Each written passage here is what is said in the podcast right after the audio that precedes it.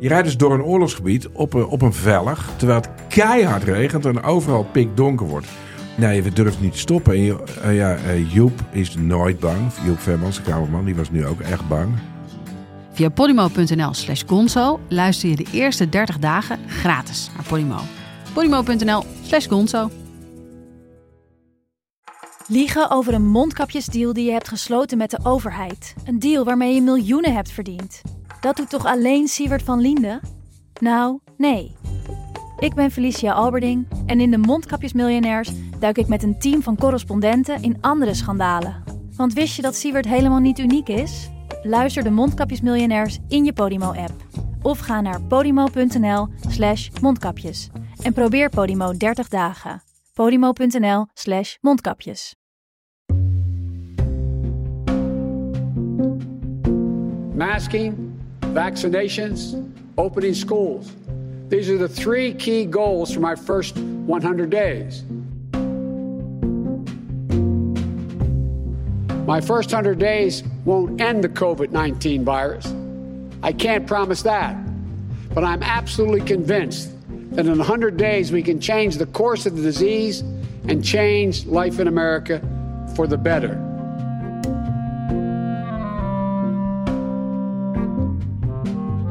Welkom bij Radio Amerika, de podcast van de Groene Amsterdammer over de Verenigde Staten in tweeduizend eenentwintig. Elke paar weken voeren we een tweegesprek over de Amerikaanse politiek. Ik ben Rutger van der Hoeven, de buitenlandredacteur van de Groene Amsterdammer. En ik spreek vanaf onze redactie met onze correspondent in Washington, Casper Thomas. Hallo Rutger. Veel Amerikanen en mensen in de hele wereld slaakten vorige week een zucht van verlichting. Toen zonder verdere verrassingen Donald Trump op het vliegtuig stapte naar Florida en Joe Biden werd ingezworen als nieuwe president van de Verenigde Staten. Biden is sprintend uit de startblokken gekomen en wil meteen veel beleid neerzetten in zijn eerste honderd dagen. En vandaag gaan we het over die periode hebben. Waar komt die term honderd dagen eigenlijk vandaan? Waarom is die belangrijk en wat is de grootste hoorde voor Biden om een succesvolle honderd dagen te hebben? Maar eerst, Casper, wil ik eigenlijk wel even weten hoe het daar nu is. Is er een soort uh, normaalheid over die stad neergedaald of uh, lijkt het best wel op, uh, op vorige week? De, de grote hekken en de soldaten die hier de, de stad moesten bewaken tijdens de inauguratie, die zijn allemaal vertrokken. Dus het straatbeeld is, is een stuk rustiger geworden. En ook het, het, het debat, het discours, het, de, de politiek is op een bepaalde manier ook in een, in een andere versnelling geraakt. We worden hier niet meer elke dag wakker met de vraag, wat heeft Trump nu weer getwitterd? Of, of wat, wat, wat gaat er vandaag weer gebeuren? Dus er zit wel iets meer rust, zou je kunnen zeggen, in, in, in Amerika op dit moment. Uh, dat komt natuurlijk ook, Biden is wel een soort president die ook een, een zekere vorm van, van rust en beheersing uitstraalt, maar... Uh, tegelijkertijd, en daar gaan we het natuurlijk nu vandaag over hebben, uh, er moet een heleboel gebeuren. De crises die slaan Amerika om de oren en uh, d- er moet wel wat gebeuren. Dus het is niet dat, uh, dat het een, een, een tijd van achteroverleunen is geworden. Nee, het, het wordt zelfs uh, die eerste, die eerste honderd dagen waar we het dan vandaag over gaan hebben, dat wordt uh, heel vaak gezien als een... een soort definiërende periode van een president. Dus het is niet alleen zo dat een president dan eindelijk aan het werk kan, nadat hij uh, twee maanden heeft moeten wachten, maar het wordt ook gezien als een tijdvak waarin een president zijn ambities moet waarmaken, of in ieder geval op, op de rails moet hebben staan, en anders wordt dat... wordt hij al een beetje beschouwd als, um, ja, dat, als een veegteken voor het presidentschap. Ik had daar een, um, een boek over gelezen van een historicus die daar best wel... Uh, best wel een beetje negatief over was. David Greenberg, Republic of Spin, het Inside History of the American Presidency. Die Greenberg die zegt dat er een soort obsessie is bij presidenten en hun staf met die eerste honderd dagen. Uh, dat ze uh, heel erg bezig zijn met ratings, met mediaoordelen. Zelfs met het idee of de president een goede week had gehad of niet. Heel erg bezig zijn met het, uh, met, met het oordeel wat aan het einde van die honderd dagen wacht. Dat presidenten dus ook zelf die, die mythologie aan het, aan het voeden zijn. En dat het eigenlijk um, ja, best wel een slechte zaak is. Zowel dat die presidenten heel erg eens uh, bezig zijn met hun, uh, met hun media-uitstraling... en, en hun, uh, hun de oordelen die anderen gaan vellen. Maar ook omdat het zelden een, een accurate indicatie van een echt succes is. Dus dat, uh, ja, dat, dat is eigenlijk een, een beetje... een slechte mythologie, maar wel eentje die heel veel effect heeft. Ja, en wij hebben er zelf ook wel eens aan meegedaan volgens mij. Ik kan me nog herinneren dat we bij, uh, na Trumps eerste honderd dagen... hebben we een, een, een speciale editie van de Groene Amsterdammer gemaakt. Of een nummer dat vooral daarover ging. Dus het is ook, en het is ook wel iets handigs natuurlijk. Hè? Dat, een, een soort blok, een soort idee van nou dat... Het, het, het soort wetgevend visitekaartje wordt in die periode afgegeven. En ik denk dat er toch twee redenen zijn om die, om die honderd dagen iets, iets serieuzer en iets ernstiger te nemen dan, dan uh, Greenberg dat uh, doet. En het eerste is, is even iets heel praktisch. Kijk, Biden treedt nu aan uh, onder het gesternte van een heleboel crises tegelijk. De economie ligt op zijn gat, de COVID woekert door, er is een voortdurende klimaatcrisis, die is niet nieuw, maar die, is, die, gaat, die gaat maar verder. En er is eigenlijk gedoe over de democratie. De democratie staat onder druk. We hebben de aanval op het Kapitool gehad. Dus er is echt heel veel aan de hand. Biden erft een Verenigde Staten in crisis en diepe verdeeldheid. Dus dat maakt die, die druk om echt meteen wat te doen... en zo snel mogelijk binnen die honderd dagen aan de slag te gaan nog groter. Uh, ik was eigenlijk ter voorbereiding op de, op de eerste honderd dagen van Biden... en daarmee ook op dit gesprek... een boek aan het lezen dat is geschreven door uh, Jonathan Alter. En die heeft uh, de eerste honderd dagen van Franklin Delano Roosevelt bestudeerd. En dat boek heet The Defining Moment. En F D R was eigenlijk de eerste president die in die eerste honderd dagen zo inderdaad zo hard van start ging. En in zo'n korte tijd zo'n radicale transformatie van, uh, van economie en samenleving teweegbracht. Uh, je moet even bedenken, de crisis van de jaren dertig, het is negentien drieëndertig, hij treedt aan. En met grote programma's om uh, de werkgelegenheid weer op peil te krijgen, met, uh, mensen uitkeringen te verlenen, financiële steun, maar ook het aanpakken van de banken, van grote bedrijven. Dat ging allemaal in enorm rap tempo en met, een, ja, met, met, met, met grote streken. En dat heeft een soort, uh, die, die wervelwind die dus die, die, die eerste honderd dagen uh, die na negentien drieëndertig onder F D R door Amerika raasde, dat heeft een soort permanent reservoir in Amerika achtergelaten met het idee van nou, dat is het moment waarop het gaat gebeuren. En het is iets geworden waar iedere president zich vervolgens ook wel een beetje aan wil optrekken. Ja, even een kleine historische kanttekening trouwens. Die honderd dagen, dat, uh, dat komt volgens mij, is dat nog een oudere term. Want dat was de... Dat is een term die altijd wordt gebruikt voor Napoleon, voor uh, de honderd dagen waarop hij van, uh, van Elba, van, uh, van Walstak landde in Zuid-Frankrijk en vervolgens in, uh, in Parijs het, uh, het leger kwam ophalen. Althans, het leger dat zou hem gaan uh, arresteren, maar deed het niet. Die lo- liep over naar hem en uh, dat leger nam hij toen mee België in om daar uiteindelijk zijn Waterloo te vinden. En dat was uh, honderd dagen, eigenlijk wat langer, maar in ieder geval... honderd dagen komt volgens mij daar vandaan. Okay, nou, en dan zou F D R misschien dan de president zijn... die er voor het eerst op die manier echt... Uh, wij zo spreken echt succesvol gebruik van heeft gemaakt... van dat idee. Of, de, of misschien is het gewoon de president... die het hardst van start ging in, in crisistijd. En daarom is die parallel met Biden. Biden heeft ook zijn die, die honderd dagen van F D R... ook uitgebreid bestudeerd in zijn campagnetijd... Uh, toen hij nog uh, presidentskandidaat was, uh, heb ik gehoord. Dus het is, wel, het is wel iets waar Biden echt heel erg mee bezig uh, is. En wat ook wel grappig ja. is... dat toen F D R aantrad, was hij ook een beetje de president. Hij werd een beetje onderschat. Uh, er was eigenlijk... Er was, er was niet zo heel veel fiducie uh, aanvankelijk in de man. En...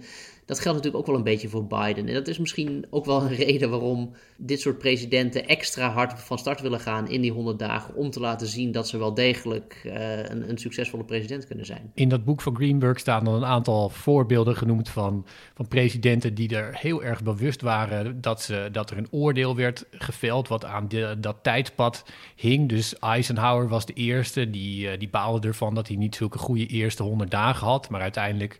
cruise die naar zijn herverkiezing en wordt hij als succesvolle president gezien. Kennedy toen voor uh, daarna, die werd uh, zijn, zijn rechterhand Schlesinger, die zei dat, uh, dat die honderd dagen een val waren. En Kennedy zelf, die, uh, die, die baalde er ook van. Die, uh, die zei kennelijk, I'm sick and tired of reading how we're planning another hundred days of miracles. Mm-hmm. Dat schreven anderen dus in de krant over hem. En omdat hij bang was om uh, voor die honderd dagen en ervan baalde dat hij, dat hij dat al zag hangen, zei hij in zijn inaugurale reden: All this will not be finished in the first honderd days, nor will it be finished in the first one thousand days, nor in the life of this administration or our lifetime on this planet. Oh, Oké, okay, dus een, een, een hele lange tijdshorizon uh, wat dat ja, betreft. Ja. Maar het ging natuurlijk over het laatste, let us begin, maar ook hij werd op die honderd dagen beoordeeld ja. en vervolgens had... Um, Nixon die had een honderd Days Group om succes te veinzen. Um, Reagan had dat, Clinton had dat. Dus ja, het is inderdaad een heel sterk, uh, een, heel, een heel erg... Uh, een, een moment geworden waarop een president ook moet suggereren dat hij succesvol is. Ja. Nou, dat, dat Biden dus wel echt heel expliciet ook referenties maakt aan die, aan die honderd dagen. Hij heeft ook gezegd, weet je, de, de COVID-crisis, die wil ik deels aanpakken door binnen honderd dagen honderd miljoen... vaccinaties uh, te, te verzorgen. En dat, bedoel, dat zijn allemaal symbolische getallen. Uh, maar dat zou natuurlijk een goede, uh, dat zou een goede mijlpaal zijn. Dus, het is, dus hij, hij committeert zich juist eigenlijk heel expliciet aan dat idee van die honderd dagen en, en omarmt het heel erg. Het probleem volgens mij met die honderd dagen is ook dat, we, daar wijst Greenberg op en anderen, dat Roosevelt had zo'n unieke constellatie eigenlijk van het, van het moment dat hij, hij had beide huizen mee. Hij heeft, uh, ik geloof dat een van de eerste wet of de eerste wet die hij tekende, die, die lieten zijn opponenten van de Republikeinse Partij stemden die zonder de wet te lezen goed. Dus hij had echt een hele, een hele brede uh, steun om eindelijk uh, die, um, die crisis te gaan aanpakken op een andere manier dan Hoover. En hij heeft toen zulke uh, succesvolle beginperiode gehad dat dat ook eigenlijk niet in te halen is of zelfs maar te benaderen door een andere. En dat is misschien, is het dan uh, aardig om dat even te kijken naar hoe uh, Biden nu begint. Want Biden die begint met het tekenen van heel veel decreten. We, we dachten, uh, en ik zelf ook, vier jaar geleden, dat Trump heel veel decreten tekende. Mm-hmm. Maar dat viel eigenlijk heel erg mee. Hij tekende decreten van, voor dingen die... die zeg maar voor zijn achterban belangrijk waren... en, en dingen waar uh, zijn tegenstanders boos van werden. Maar hij tekende uiteindelijk maar vierentwintig decreten in zijn eerste honderd dagen. En Biden die heeft er in een halve week al dertig getekend. Ik wou zeggen, die gaat daar nu al overheen inderdaad. Dus dat, uh... ja, die is er al overheen en die is nog de hele tijd... en die is ook nog veel aan het tekenen. Ja. En... Um, maar het probleem met die decreten is dat ze zijn getekend met één handtekening... maar dat ze ook met één pennenstreek weer terug te draaien zijn. Mm. Dus Trump die had bij zijn vertrek op die Andrews Air Force Base... had hij gezegd dat zijn, uh, zijn agenda sweeping, ambitious en above all enduring is. Maar dat is dus niet zo. Want Biden die is van alles aan het, uh, aan het uitwissen. Die heeft meteen een einde aan het geld voor de grensmuur... het einde aan het inreisverbod uit moslimlanden... Uh, hernieuwd lidmaatschap van de W H O en dergelijke heeft hij... Um, Hij heeft dat zeventien zesenzeventig-rapport ingetrokken. Dat is een commissie die Trump had ingesteld zonder historici... die een nieuw uh, patriotisch geschiedenisonderwijs wilden... waarin minder aandacht zou zijn voor slavernij... en waarin progressieve politiek werd verlegen, vergeleken met fascisme. Allemaal van dat soort dingen heeft hij nu met één pennenstreek... Um, ongedaan gemaakt. Het bouwt zich een beetje zo op. Hè. Kijk, uh, de, een, een Biden tekent inderdaad heel veel decreten, maar de, de, de helft daarvan is ongeveer tot nu toe zijn dingen geweest om de decreten van Trump weer ongedaan te maken. Uh, dus je kunt je voorstellen dat het bij een volgende president uh, weer het, dus het, het, het, hetzelfde gebeurt. Dus het, bouw, het bouwt zich op als het ware. En, en zo, maar het punt, dus daar is ook wel echt kritiek op, dat Amerika steeds meer afdrijft eigenlijk richting een, uh, een, een democratie waarin de president per decreet regeert, uh, in plaats van met steun van het congres. En ik vind wel dat het, het is interessant om een soort onderscheid te maken. Kijk, Biden doet het ook heel erg als een, uh, als een crisispresident. Hij zegt, kijk, we hebben die... Hij heeft een heleboel COVID-maatregelen getekend, een centrale COVID-coördinator aangewezen, onder andere, en... Daar gaat echt ook meer gebeuren op dat gebied. Uh, hij wil een groot economisch stimuluspakket. En dat zijn eigenlijk allemaal maatregelen waarvan je zegt... ja, dat is, dat is logisch dat je daar uh, als president rap mee aan de slag wil... en de, dus per decreet doet, want een brand moet geblust worden. Maar dat decreet begint steeds meer een soort noodoplossing te worden, zou je kunnen zeggen... voor dingen die je anders gewoon niet gedaan krijgt... omdat er te weinig steun voor is. Interessant in, in het lijn van wat, je, van wat je nu zegt... is dat president Johnson, die een, een omstreden president is... maar die ook wordt gezien als een van de meest effectieve wettenmakers... in de Amerikaanse geschiedenis... Die, wilde, die, die was gevraagd op zijn laatste interview... iets van tien dagen voordat hij doodging of zo... is hij gevraagd waarom hij niet gewoon decreten tekende... die een einde maakten aan die uh, achterstelling van zwarte Amerikanen in het zuiden. En toen zei hij dat hij expres uh, daar de moeilijke weg wilde gaan. Het leek destijds ook echt een, hele, uh, een heel erg mooi, moeilijk politiek project... om de Civil Rights Act en de Voting Rights Act te krijgen. Maar hij wilde dat niet per decreet doen... omdat hij zei dat hij zich bewust was hoe vluchtig die waren... en dat hij met een pennenstreek weer terug te draaien waren. Dus... Biden die moet meer doen dan decreten tekenen, dat weet hij ook. Maar dat is nu wel wat hij in die eerste weken doet. Ja. Maar hij zal daarna toch echt uh, naar, de, naar de wetten moeten gaan. En daarmee dus, um, zoals je zei, dat, uh, dat cruciale uh, instituut mee moeten krijgen, de Senaat. Ja. Nou, en ik denk dat er, er zit ook een soort belangrijke subtekst aan. Kijk, het gaat al heel lang in Amerika, maar ook in andere democratieën, over, over gebrek aan vertrouwen in de politiek, gebrek aan vertrouwen in de overheid. Biden heeft eigenlijk een unieke kans, of een, of een dure taak bijna zou je kunnen zeggen, om te kunnen laten zien, denk ik, dat de overheid werkt voor Amerikanen. Uh, en de, de, de, de context is erna, zou je kunnen zeggen. De, de, er is een, een COVID-crisis, er is een economische crisis, er is een klimaatcrisis.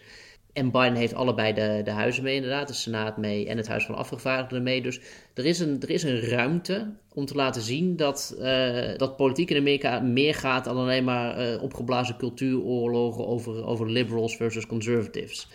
En ik denk dat dat eigenlijk de, de, de, het, de grote vraag van Bidens presidentschap gaat worden. Is, is dat hetgene wat hem, wat hem gaat lukken? Um, maar dat is delicaat, want uiteindelijk zal hij daar inderdaad uh, samen moeten werken met de Republikeinen. Want hij heeft uiteindelijk een aantal sena- senatoren nodig om zijn wetten echt uh, akkoord te krijgen. En dat zul je ook wel beseffen, dat, dat gaat nog best lastig worden. Dat is zeker waar, maar het is ook zo dat, dat dan nu de, de politieke slag die je nu ziet, die is heel interessant, omdat die dan ook, die gaat precies over dit probleem en die, die wijst eigenlijk een beetje vooruit naar hoe Biden wil gaan regeren. Dus het, het probleem wat nu op ligt is dat Mitch McConnell, de leider van de Republikeinen in de Senaat, die heeft geëist dat Democraten beloven dat ze de filibuster niet gaan, uh, niet, niet gaan veranderen. En dat hij anders niet wil weer meewerken aan een, uh, aan een transitie. Ja, moet je even goed uitleggen uh, wat die filibuster is, want dat is een van de meest ingewikkelde begrippen uit de Amerikaanse politiek. Ja, de, daarom denk ik dat jij dat misschien beter uh, kunt, okay, uh, eventjes kunt doen, Casper. Nou, het, het komt er heel gezegd meer. Je hebt een, een, een tweederde meerderheid nodig in de Senaat om op een gegeven moment de wetge- de, het debat over de wetgeving te sluiten en uh, te zeggen, oké, okay, dit, dit hebben we aangenomen. En zolang je, je niet die tweederde meerderheid dus hebt, dus dat, uh, of, of zijn het er zestig? Nu moet, dat is er even, moet ik even van afwezen. Ja, zestig van de, zestig van de honderd Klopt, zijn ja. er nu nodig voor om een filibuster zestig te inderdaad. De, er zijn sommige wetten waar je tweederde meerderheid voor nodig hebt. En dat zou er dan weer zevenenzestig zijn. Maar je hebt dus die, die zestig stemmen nodig om eigenlijk naar een stemming te gaan. En op het moment dat je dat dus... De, dus de Republikeinen, die, de, de Democraten hebben er vijftig. Dus je hebt tien Republikeinen nodig die meegaan en zeggen, oké, okay, debat afgelopen, tijd voor een stemming. Maar dat betekent dus dat zolang ze dat niet doen, ze wetgeving tot in het, de eeuwigheid kunnen tegenhouden. En dat is in de afgelopen jaren onder Trump en ook onder, onder Obama is dat ontzettend veel uh, gebeurd. Uh, de Senaat als, als blokkade-instrument. Dus de vraag is, gaat uh, die filibuster verbroken worden? En zoals je al zei, McConnell, de voorzitter van de Republikeinen, heeft gezegd, nou, hij moet in stand blijven, want hij wil natuurlijk als Republikeinse partij zeggenschap houden over de agenda. Maar wat ze daarvoor terug moeten geven in de ogen van de Democraten is, is toch wel enige vorm van medewerking. En dat is het spel wat zich de komende tijd gaat aftekenen. Hoeveel medewerking aan, aan het wetgevend proces gaan de Republikeinen geven?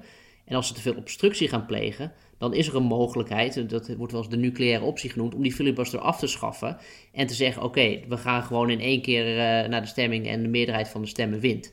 En als dat gebeurt, dan, uh, dan, dan gaan de sluisdeuren open, zou je kunnen zeggen. Dan, kan, dan kan, kunnen Biden en de Democraten doen wat ze willen. Maar dus wel ten koste van, van de samenwerking met de Republikeinen. Dus dat wordt een delicaat spel. Die kwestie die kun je misschien zien in, de, in het licht van dat er toch een, uh, het is veel meer dan een politiek spel. De, de vraag van de bestuurbaarheid van de Verenigde Staten en de hervormbaarheid van het politiek systeem, die staat hier tegenover uh, de politieke normen. Het is die filibuster, die, die wordt gezien als iets heel belangrijks door mensen die hechten aan continuïteit. Maar eigenlijk is dat een, een, hele, on, ja, een hele lastige en, en vertragende tactiek. Maar die wordt wel gezien als iets wat belangrijk is om samenwerking af te dwingen als die er Als die filibuster wordt opgeheven, dan is er weer een stap verder weg uh, van de noodzaak om samen te werken. Krijg je die eigenlijk een verdieping van het, uh, van het politieke vechtmechanisme. Mm-hmm. Er zijn ook senatoren die daar nu al over... Er is dus vandaag een, een, een senator opgestapt. Uh, Portman heet die, Republikeinse senator. Die heeft gezegd, weet je, ik ben die verdeeldheid en die dat op slot zitten in de Senaat, ik ben het zo zat, ik ga me niet, niet meer herverkiesbaar stellen om deze reden. Dus zeg maar, de... Het, het, maakt ook dat een bepaald soort politicus afhaakt. En het enige wat je dan nog overhoudt zijn echt de, de, de harde strijders die zich in de loopgraven ingraven. Ja, ik denk dat het interessant is om ook in, die, in dat opzicht even te wijzen op het essay van Timothy Snyder afgelopen week in de Groene Amsterdammer. Die wees op dat verschil wat, wat hij ziet in de Republikeinse partij tussen uh, wat hij gamers en breakers noemt. Degene die, die echt de, het systeem kapot willen hebben en die ook bereid zijn en bereid waren om onder Trump alles op te blazen om uh, die steun aan Trump uh, te blijven volhouden. En de, de gamers, degene die, het, uh, die willen meespelen met het spel en dat willen gebruiken om republikeinse voorkeuren er doorheen te krijgen. Mitch McConnell is daar de, de grootste voorbeeld van. Mm-hmm. Iemand die de hele tijd probeert om alle mogelijkheden binnen het politieke uh, spel in te zetten om de, de republikeinen die een minderheid vertegenwoordigen van de Amerikaanse stemmers toch een enorme invloed uh, op het beleid te laten houden. Ja, de, de spiegel daarvan is een beetje, want ik bedoel, er is theoretisch ook een Amerika denkbaar waarin Uh, op enig moment, dat hebben we natuurlijk vaak genoeg gezien trouwens, de, de democraten in ieder geval de politieke minderheid vormen. En het idee dat, dat de democratie meer is dan de winner takes all, uh, dat, dat is natuurlijk ook wel verknoopt met die filibuster. Dus dat, dat de minderheid, ook al, uh, ook al zijn ze de minderheid, toch nog een belangrijke stem hebben. En dat opgeven, dat is natuurlijk wel iets, als je dat eenmaal kwijt bent, ben je dat kwijt. Dus ik snap wat dat betreft Bidens aarzeling ook wel om dat niet zomaar te doen. Want uh, wat ik zeg, het, het, het idee van het belang van een minderheidsstem in een democratie is natuurlijk ook belangrijk. En daar is wel een president die daar, die daar aan hecht, denk ik. Ja, weg van de, de dictatuur van de meerderheid. Ja, maar goed, uiteindelijk is de vraag, die, de grote vraag, en dat is iets wat we moeten gaan zien, en dat gaan we de komende tijd ook vast nog wel een keer in deze podcast weer bespreken, is: krijgt Biden op een of andere manier de, de, de politiek in Washington weer enigszins bij elkaar? En daarmee dus op een bepaalde manier ook weer de, het, het, het achterliggende land bij elkaar. En dat is, dat is een hele grote if, en, en, maar wel volgens mij de grote vraag van zijn presidentschap. Laten we het evalueren over honderd dagen, de, bij de, de honderd dagen podcast. Zeker, doen we, Casper. Oké. Okay. U luisterde naar Radio Amerika, een podcast van de Groene Amsterdammer. Lees deze week het artikel Amerika's laatste kans van Casper Thomas. In deze aflevering spraken we onder meer over de boeken van Jonathan Alter, The Defining Moments, F D R's First honderd Days uit tweeduizend zes en David Greenberg, Republic of Spin, An Inside History of the American Presidency uit tweeduizend zeventien. U hoorde Rutger van der Hoeven en Casper Thomas. De introtune is van Blue Dot Sessions en de podcast werd gemaakt door Bert Terhoeve. Als u deze aflevering interessant of goed vond, dan kunt u ook de vorige afleveringen terugluisteren. Die staan allemaal nog online. Later in de week is de reguliere podcast van de Groene Amsterdammer er weer en over een paar weken is Radio Amerika weer terug. Als u de podcast goed vond, deel hem alsjeblieft en like hem op het platform waarop u deze podcast luisterde.